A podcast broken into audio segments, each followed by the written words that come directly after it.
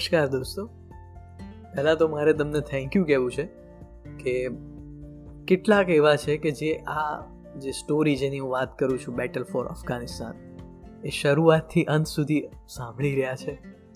જે મેં પહેલી વાર વાત કરી હતી પહેલા એપિસોડમાં કે આ સ્ટોરી એટલી લાંબી છે. એક પછી એક એના કેરેક્ટર્સ એટલા બધા કોમ્પ્લેક્સ છે કે દરેક વિશે ડિટેલમાં વાત કરવી તો શક્ય જ નથી. અને ઘણીવાર આ સ્ટોરીની લિંક તૂટી જાય. કહેતા કહેતા. અને છતાં તમે ધીરજથી છેક અત્યાર સુધી આ સાંભળતા આવ્યા છો, તો એ બદલ ખરેખર આભાર. આવતી વખતે હું આવી રીતે આખી કોઈ બુક આખી સ્ટોરીમાં હું નહીં કહી દઉં. કારણ કે એમાં બુકની મજા મરી જાય. અને સ્ટોરી એવી હોય કે જેમાં થોડી ઘણી ઘટનાઓની વાત કરી અને પછી એક પૂર્ણ વિરામ મૂકી દેવાનું હોય. અને જ્યારે આખી બુક કોઈ વાંચે, ત્યારે એ પૂરી સ્ટોરી જાણી શકે. હવેથી આવું નહીં થાય, આવું આટલા સાત આઠ ભાગ જે થઈ ગયા, તો એવું હવેથી એને હું નહીં થવા દઉં.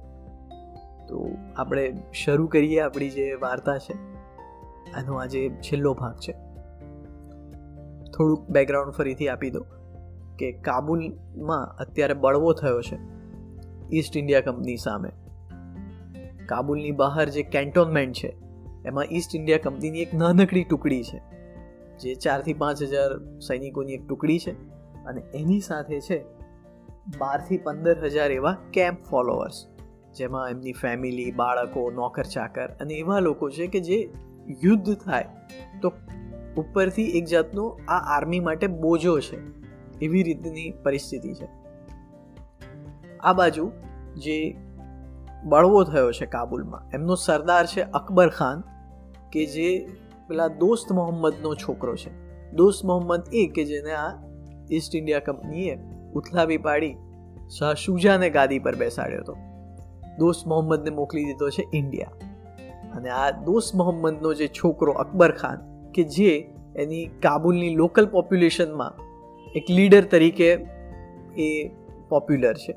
આ તરફ જે ઈસ્ટ ઇન્ડિયા કંપનીની આર્મી છે, એનો જે કમાન્ડર છે વિલિયમ કીથ એલ્ફિન્સ્ટન એ સાઠેક વર્ષનો એક અશક્ત લશ્કરી અધિકારી છે, જે પોતે પેલી વાની તકલીફથી પીડાય છે, જે ઘોડા પર પણ ચડી શકતો નથી. આવો ઘરડો કેપ્ટન છે એમનો. એટલે હવે પરિસ્થિતિ એ છે કે આ જે ચારથી પાંચ હજારનું જે સૈન્ય છે એ કાબુલ પર ફરીથી તો કબજો કરી શકવાનું નથી. પણ એને ચિંતા એ છે કે હવે અહીંથી જેમ બને એમ, જેટલી ઓછી જાનહાનિ થાય એમ, એ રીતે પાછા ઇન્ડિયા તરફ જતા રહેવું. કારણ કે જેમ બળવો વધતો જશે, જેમ લોકોમાં ઓર આક્રોશ વધતો જશે એમ, અહીંયા કાબુલની બહાર ટકી રહેવું અઘરું છે. એટલે આ જે એલ્ફિન્સ્ટન છે, જે કમાન્ડર, એ પેલા અકબર ખાન જોડે એક સંધિ કરે છે. અકબર ખાનને એ કહે છે કે, અમે તને રૂપિયા ચૂકવીશું. મતલબ ઈસ્ટ ઇન્ડિયા કંપની તને રૂપિયા ચૂકવશે. પણ બદલામાં તારે અમને કે આ જે સૈનિકો અને આ જે બીજા કેમ્પ ફોલોઅર્સ છે, એમને હેમખેમ પાછા જવા દેવાના. અકબર ખાન મંજૂરી આપે છે કે, તમે તૈયારી કરી અને તમે અહીંથી નીકળી જાઓ. એટલે પછી જે પેલો કેમ્પ છે, એમાં તૈયારીઓ શરૂ થાય છે પાછા જવાની. ચાર પાંચ દિવસની અંદર અંદર એ બધો પોતાનો જે જરૂરી સામાન છે એ પેક કરી અને પાંચમે દિવસે સવારે એ લોકો, એ જે કાફલો છે એ નીકળી પડે છે. હવે તકલીફ હોય છે એ કાફલામાં આ આટલી મોટી સંખ્યામાં કેમ ફોલોવર છે? કે જે લોકો કોઈ યુદ્ધ માટે નથી બન્યા. એ બધા નાના બાળકો છે, એમની પત્નીઓ અને એવા બધા લોકો કે જે, જેમને માટે આજે ઇન્ડિયા તરફની જે પેલી કૂચ છે, એ ખૂબ કઠિન સાબિત થવાની હોય છે. કારણ કે હવે શિયાળાની શરૂઆત થઈ હોય છે. અને શિયાળો જે છે, એ આવા અફઘાનિસ્તાનના જે પહાડી વિસ્તારોમાં, એ બહુ જ કઠિન સમય હોય છે. ત્યારે હિમવર્ષા અને એવું થતું હોય. જ્યારે આ જે કાફલો છે, એમાં જે બધા ઇન્ડિયન સિપાહીઓ અને એમની ફેમિલી છે, એમણે ક્યારેય જિંદગીમાં આવું હિમવર્ષા જ જોઈ નથી. અને એમને એવી કોઈ તૈયારી નથી કે આવી ઠંડીનો એ સામનો કરવા માટે એમની પાસે એવા પૂરતા કપડાં નહોતા કે જે એમને આવી હિમવર્ષાની સામે ટકાવી રાખે. એટલે આવો કાફલો ઇન્ડિયા તરફ જવા નીકળી પડે છે. હવે એમને ઇન્ડિયા પાછા આવવા માટે જે પેલી હિન્દુકુશની પહાડીઓ ને એવા બધા જે પહાડી ઘાટ છે, ત્યાંથી પસાર થવાનું હોય છે. કે જ્યાં છે પેલી ગિલઝાઈ ને આફ્રિદી જેવી પહાડી કોમો, કે જે રેડી જ બેઠી છે કે જેવા આ લોકો પાછા ફરે, એમના પર હુમલો કરીએ. અને હુમલો શરૂ થઈ જાય છે. કેટલાક કેટલાક પહાડી ઘાટ તો એટલા સાંકડા હોય છે કે જ્યાંથી આ જે પસાર થતો જે કાફલો છે, એના પર બહુ સહેલાઈથી આ પેલા ગિલઝાઈ લોકો ઊંચે બેઠા બેઠા પેલું રાઇફલથી એમના પર ફાયર કરી શકે. અને એમ કરતાં કરતાં ઘણી જાનહાનિ થાય છે. જોકે સૈનિકો છે આ કાફલામાં ચારથી પાંચ હજાર જે ઈસ્ટ ઇન્ડિયા કંપનીના એટલે કંઈક રીતે એ લોકો પ્રતિકાર કરે છે. પણ છતાં બી એમને માટે એ બહુ અઘરું સાબિત થાય છે આ ઘાટ ને બધી જગ્યાઓમાંથી પસાર થવું. અને ધીમે ધીમે આ કાફલાની જે સંખ્યા છે એ ધીમે ધીમે ઘટતી જાય છે. કારણ કે ઘણા લોકો રાત્રે પેલું જે હિમવર્ષા થતી હોય, એવામાં એમની પાસે એવા કપડાં નથી કે જે ઠંડી સામે રક્ષણ આપે. એટલે જેમ તેમ પેલો બરફ આગો પાછો કરી અને જમીન પર જ એ લોકો સૂઈ જાય છે.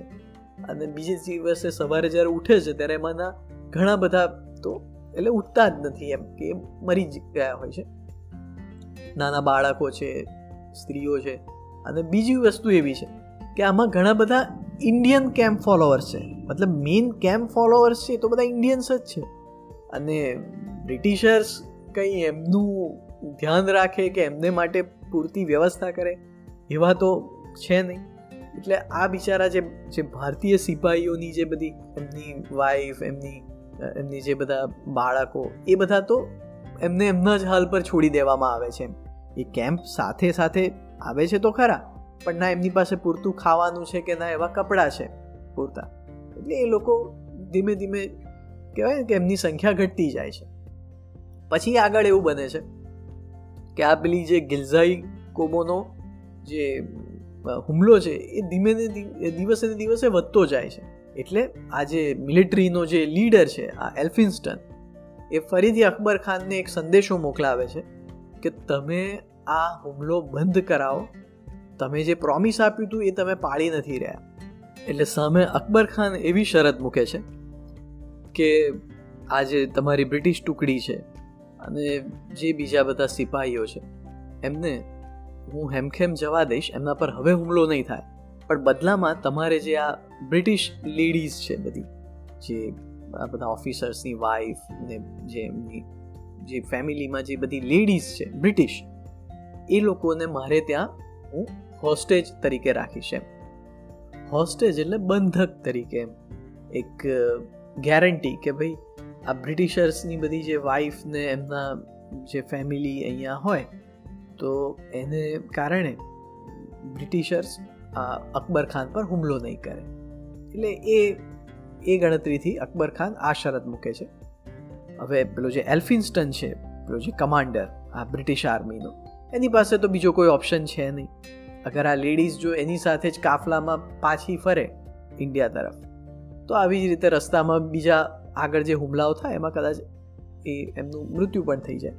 અને આમ બી આ જે એવો જે કઠોર પેલો જે શિયાળો હોય છે, જેમાં આવી કઠોર હિમવર્ષા થતી હોય, એવા સંજોગોમાં આવું પગપાળા ઇન્ડિયા સુધી છેક જવું એ આ લેડીઝ માટે પોસિબલ નથી. એ એ આને માટે આવા વાતાવરણથી એ ટેવાયેલા નથી. એટલે એના કરતાં એમને કાબુલ પાછા મોકલવાનો નિર્ણય લેવામાં આવે છે. એટલે આ જે બ્રિટિશ લેડીઝ છે, એનો કાફલો કાબુલ તરફ પાછો ફરે છે. હવે જોવાની વાત એ છે કે આ કાફલામાં જે પેલા કેમ્પ ફોલોવર્સ જે બધા નોકર ચાકર છે, એમની પણ જે પેલી વાઈફ ને એ બધી ફેમિલી હોય, એમના બાળકો, એ પણ પાછા ફરે છે કાબુલ તરફ. આ બ્રિટિશર્સ જે બધી બ્રિટિશ લેડીઝ જોડે એ બી પાછા ફરે છે. પણ અકબર ખાને શરત મૂકી હોય છે કે ફક્ત બ્રિટિશ જે લેડીઝ છે, એને એ હોસ્ટેજ તરીકે લેશે. એટલે કે બંધક તરીકે એમ. આ ઇન્ડિયન લેડીઝ કે એનું કોઈ એના માટે ઇમ્પોર્ટન્સ નથી. એટલે એ જે બધી લેડીઝ જે છે, જે ઇન્ડિયન લેડીઝ એ જ્યારે પાછી ફરે છે, ત્યારે એ લોકોને ત્યાં કોઈ સ્વીકારતું નથી. અને આ ભૂખમરી ને બીજી બધી ઠંડી ને એ બધાને કારણે એ એ બાળકો અને સ્ત્રીઓ એ રસ્તામાં જ મૃત્યુ પામે છે. હવે વાત એવી બને છે કે આજે બ્રિટિશ આર્મીની જે બાકી બચેલી જે ટુકડી છે, જે હવે ઇન્ડિયા તરફ આગળ વધી રહી છે, એના પર પેલી ગિલઝાઈ કોમના હુમલા તો ચાલુ જ રહે છે. અને ધીમે ધીમે બને છે એવું કે જે ચારથી પાંચ હજારનું સૈન્ય જે આગળ કાબુલથી નીકળ્યું હોય છે તો એમાંથી હવે ફક્ત સો બસો જણા બચે છે. અને એમાં પણ આવા ગિલઝાઈ કોમના જે હુમલાઓ ચાલુ રહેવાને કારણે છેલ્લે જ્યારે જલાલાબાદ પહોંચે છે આ ટુકડી, ત્યારે ફક્ત દસથી પંદર સૈનિકો બચ્યા હોય છે. એ બચેલા સૈનિકોમાં એક ડૉક્ટર છે, મિલિટરી ડૉક્ટર, એનું નામ છે વિલિયમ બ્રાઇડન આ બ્રાઇડન એટલા માટે ફેમસ થઈ જાય છે કે આ બ્રાઇડનનું પછી એક પેઇન્ટર છે એલિઝાબેથ બટલર કરીને. કોઈ બ્રિટિશ પેઇન્ટર હશે લેડી એ આવું, એનું એક ચિત્ર બનાવે છે ઓઇલ પેઇન્ટિંગ ઓઇલ પેઇન્ટિંગ જે છે, એમાં એવું બતાવે છે કે પેલો બ્રાઇડન ઘોડા પર છે. એનું માથું આમ પાછળ તરફ ઝૂકેલું છે અને બેકગ્રાઉન્ડમાં આવો જલાલાબાદનો જે પેલો કિલ્લો છે. આ જલાલાબાદ જે છે, ત્યાં બ્રિટિશ આર્મીનું એટલે ત્યાં એની રેજિમેન્ટ એનું કેમ્પ હોય છે. એટલે હવે એ સેફ છે, આ બ્રાઇડન પણ ત્યાં સુધીમાં, અહીં જલાલાબાદ સુધી આવતા સુધીમાં જે પેલી આર્મી મોટાભાગનું એ આર્મીના સૈનિકો મૃત્યુ પામ્યા હોય છે. એટલે આ એક જોવા જઈએ, તો બ્રિટિશ આર્મી માટે એક શરમજનક હાર હતી કે આવી મહાસત્તા કે જે અફઘાનિસ્તાનમાં જાય છે, એકદમ ઠાઠ માઠથી અને મોટો કાફલો લઈને, એવી સેનાનો ખાલી એક આવો એક ડૉક્ટર પાછો ફરે છે. આ ડૉક્ટર અને બીજા એવા દસ પંદર સૈનિકો. હવે એ વખતે એવું હતું કે એવું એટલું રિપોર્ટિંગ ને એવું એવા સોર્સિસ નહોતા કે બધી જ ઘટનાઓનો રેકોર્ડ રહે. પણ એક પેરેલલ એક બીજો એક જે એક ન્યૂઝ રિપોર્ટ છે, એના પ્રમાણે જેમાં બ્રાઇડન અહીંયા જલાલાબાદ પહોંચે છે. એવી રીતે આપણું જે ગુજરાત છે, એમાં ડીસા જે છે, પાલનપુર જે સાઈડ નોર્થમાં તો આવો એક બ્રિટિશ એટલે સ્કોટિશ સ્કોટલેન્ડનો આવો એક કેપ્ટન આજ આર્મીનો. આજે આર્મી પેલી જે ચાર પાંચ હજારની જે પાછી ફરે છે, એમાંથી આવો એક સ્કોટિશ કેપ્ટન એ આ ડીસા પહોંચે છે. ડીસા એ વખતે આજે બ્રિટિશ આર્મીનું એક, ત્યાં બી એક એનું, એનો કિલ્લો હોય છે એમ. તો એ ત્યાં જ્યારે પહોંચે છે, ત્યારે એ એના એકદમ વાળ વધી ગયા હોય છે અને એકદમ પેલો ફકીર જેવો દેખાતો હોય છે એમ, કાળો કાળો ને એવી રીતે. પણ પછી જ્યારે પહોંચે છે ત્યારે એને વાત કરતાં ખબર પડે છે કે આ તો સ્કોટિશ છે વ્યક્તિ અને આ જ પેલી જ આર્મીનો આ બી એક પેલો સિપાહી છે. એટલે આવું બને છે કે જેમાં હવે જે બ્રિટિશર્સ જે છે, જે ઇન્ડિયામાં એમની જે રેજિમેન્ટ છે, એ હવે ગુસ્સે ભરાય છે. હવે એ એક્શનમાં આવે છે કે ભાઈ હવે પાછી આર્મી મોકલી અને આ અકબર ખાનને સબક શીખવાડવો પડશે. એટલે એક બીજી આર્મી એ હવે મોકલે છે ત્યાં કાબુલ તરફ. આ આર્મીનું નામ છે army of retribution. Army of retribution જે છે રિટ્રીબ્યુશન એટલે એક જાતનો જે સજા કરવા માટે મોકલાયેલું લશ્કર એમ. એક જે અકબર ખાનને બીજા જે અફઘાન લોકોએ આજે અત્યાચાર કર્યા છે આર્મી પર, જે રીતે નરસંહાર કર્યો છે, તો એનું, એની સજા આપવા માટે જે એક લશ્કર મોકલાઈ રહ્યું છે, એનું નામ છે આર્મી ઓફ રિટ્રીબ્યુશન. જેમાં ફરીથી આ ઈસ્ટ ઇન્ડિયા કંપની એક મોટું લશ્કર મોકલે છે કાબુલ તરફ. આ વખતે એવું છે કે એની જે સેના છે એ કંદહારમાં છે. કંદહારમાં ઓલરેડી એનું એક એક મોટી ટુકડી હોય છે જ. અને બીજી એવી ઇન્ડિયાથી બીજી અમુક ટુકડીઓ મોકલી. આવું જે મોટું લશ્કર છે પાછું કાબુલ જાય છે. પેલા અકબર ખાનને સબક શીખવાડે છે. જે એની કેદમાં જે બધી પેલી બ્રિટિશ લેડીઝ ને બધા છે એને છોડાવે બી છે.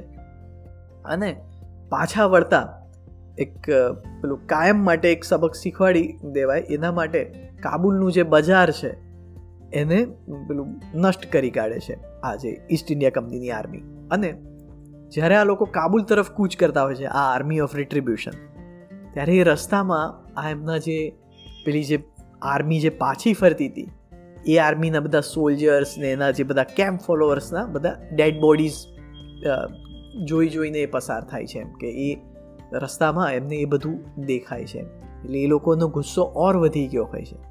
એટલે એ એકચ્યુઅલી જ્યારે કાબુલ પહોંચે છે, ત્યારે એટલા પેલા જનૂની બની ગયા હોય છે કે એમનો બદલો લેવાનો હોય છે અકબર ખાન જોડે અને અફઘાન સેના જોડે, જે અકબર ખાનના માણસો છે. એને બદલે એ ત્યાં જ નથી રોકાતા. મતલબ અકબર ખાનને તો એ સજા કરે જ છે. પણ એ લોકો જે કાબુલની પેલી જે નિર્દોષ પ્રજા છે, સ્ત્રીઓ પર બળાત્કાર થાય છે, લૂંટફાટ ને આવું બધી વસ્તુઓ કરે છે કે જે પણ એક જાતનું એક કહેવાય ને વોર ક્રાઇમ કહી શકાય એવી વસ્તુ છે. હવે આ આર્મી ઓફ રિટ્રીબ્યુશને પેલાને અકબર ખાનને તો સત્તા પરથી ઉથલાઈ દીધો છે. હવે એ પાછી આવે છે. અને આ વખતે એ શું કરે છે? કે જે પેલો દોસ્ત મોહમ્મદ છે, કે જેને અહીંયા ઇન્ડિયામાં રાખ્યો છે, એ દોસ્ત મોહમ્મદને પાછો કાબુલની ગાદી પર બેસાડે છે. અને દોસ્ત મોહમ્મદ જ્યારે ગાદી પર પાછો બેસે છે ત્યારે કહેવાય છે, એટલે સાચું ખોટું ખબર નહીં, પણ એવું કહેવાય છે કે એક આવું સ્ટેટમેન્ટ આપે છે એમ કહે છે કે આ બ્રિટિશ જે લશ્કરી તાકાત છે એ કેટલી પ્રચંડ છે. બ્રિટિશર્સ પાસે કેટલા મોટા મોટા વહાણો, કેટલી બધી સંપત્તિ છે.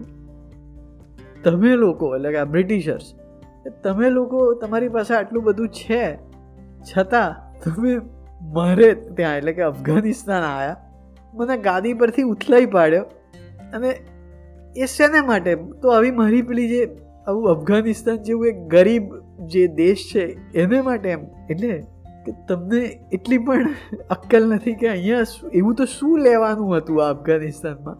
કે તમે તમારી સેના મોકલી, મને ઉથલાવ્યો અને છેલ્લે તમારા હાથમાં શું આવ્યું એમ? અને આ જ વસ્તુ છે દોસ્ત મોહમ્મદ બોલ્યો કે ના બોલ્યો, પણ આ જ મુદ્દો બ્રિટનની પાર્લિયામેન્ટમાં ઉઠાવવામાં આવે છે.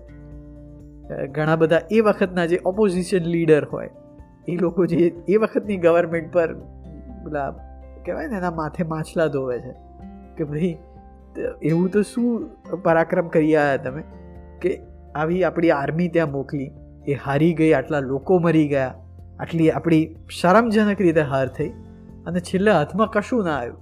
પેલો દોસ્ત મોહમ્મદ પાછો ને પાછો ગાદી પર આવ્યો. હા, એટલું ખરું કે પછી જ્યારે દોસ્ત મોહમ્મદ ગાદી પર પાછો આવે છે, પછી એ રશિયા જોડે કોઈ આગળ, કોઈ સંધિ માટે કંઈ પછી આગળ પ્રયત્નો કરતો નથી. જેમ છે એમ પરિસ્થિતિ એમની એમ રહે છે. અને અત્યાર સુધી કેવું હતું, રશિયા કંઈ એક્ટિવ હતું નહીં. અત્યાર સુધી બ્રિટિશર્સ એવું એવું કાલ્પનિક એક ભય હતો કે રશિયા આક્રમણ કરશે. પણ આ અઢારસો બેતાળીસ, અઢારસો પિસ્તાળીસની વાત છે. પણ પછી અઢારસો પચાસ, અઢારસો સાહીઠ સુધીમાં રશિયા ધીમે ધીમે સાઉથ તરફ ખરેખર એનો પગ પેસારો કરતું જાય છે. શરૂઆતમાં જે તાસ્કંદ છે આજે ઉઝબેકિસ્તાનનું જે છે જ્યાં, એ તાશ્કંદ એના કબજામાં લે છે. અને આગળ જતાં જે બુખારા છે એના એ વખતનું જે શાહ હોય છે, એની જોડે બી એક એવી પેલી સંધિ કરે છે કે પેલો બુખારાનો શાહ પણ એક રશિયન કટપુતળી બની જાય છે. એટલે આખરે તો રશિયાનું એમ્પાયર જે છે, એ છે બુખારા સુધી આવી જ ગયું હોય છે અને અફઘાનિસ્તાનની બોર્ડર સુધી, કે જેનો બ્રિટિશર્સને ભય હતો અને એને માટે જ એમણે આર્મી મોકલી હતી. એ વસ્તુ ઓલરેડી બનીને જ રહે છે. પછી ફરીથી એક સેકન્ડ એંગ્લો અફઘાન વોર થાય છે. અને એ બધી વાતો આગળ છે. પણ જે આ પહેલી એંગ્લો અફઘાન વોર જે થઈ ફર્સ્ટ એંગ્લો અફઘાન વોર એમાં જે આ રીતે બ્રિટિશર્સની હાર થાય છે, એના પરથી એક અફઘાનિસ્તાનની એક એવી છાપ બની જાય છે કે જે વત્તે ઓછે અંશે સાચી છે, કે એક જાતની ગ્રેવયાર્ડ છે. ફોરેન આર્મી જે હોય ફોરેનનું જે લશ્કર, કોઈ બી કન્ટ્રી હોય રશિયા હોય યુએસ હોય કે ઇવન બ્રિટન કે એને માટે એક ગ્રેવયાર્ડ એટલે કે એક કબરઘા છે એમ. કે જ્યાં કોઈ બી આવું બહારથી લશ્કર મોકલે તો એ ભાગ્યે જ પેલું જીવતું પાછું આવે છે તો આ હતી સ્ટોરી આ ફર્સ્ટ એંગ્લો અફઘાન વોરની કે જેમાં બ્રિટિશ આર્મી પેલા શાહ શુજાને લઈને પાછી જાય છે કાબુલ શાહ શુજાને ગાદી પર બેસાડે છે. શાહ શુજા એટલું પોપ્યુલર છે નહીં, એટલે ત્યાં બળવો થાય છે. અને બ્રિટિશ આર્મીને પોતે ભાગવું પડે છે અને બહુ ખરાબ રીતે જે એના સૈનિકોની જાનહાનિ થાય છે. છેલ્લી એક વાત, આજે શાહ શુજા છે.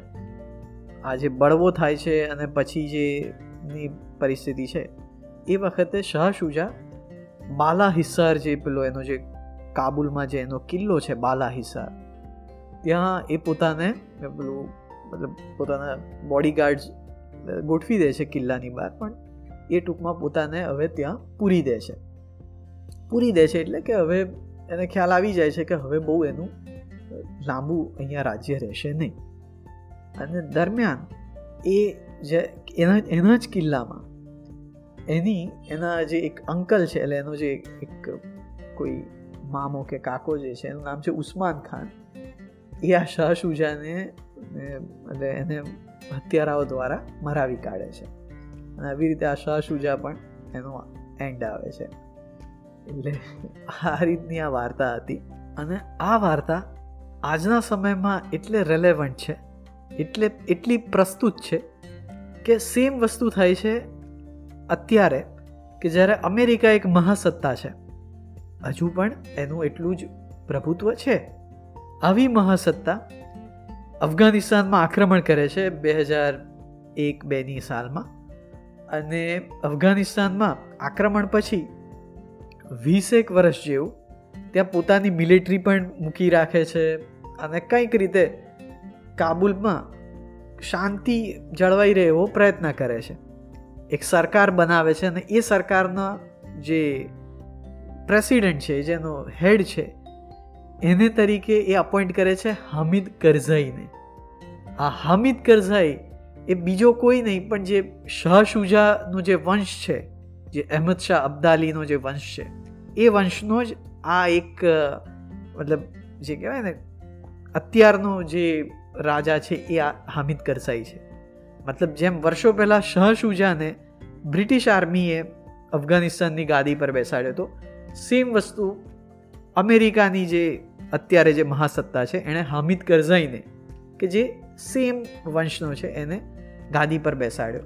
અને જે રીતે શહશુજાને થાય છે, કે છેલ્લે એને ગાદી પરથી ઉતરી જવું પડે છે, એની હાર થાય છે.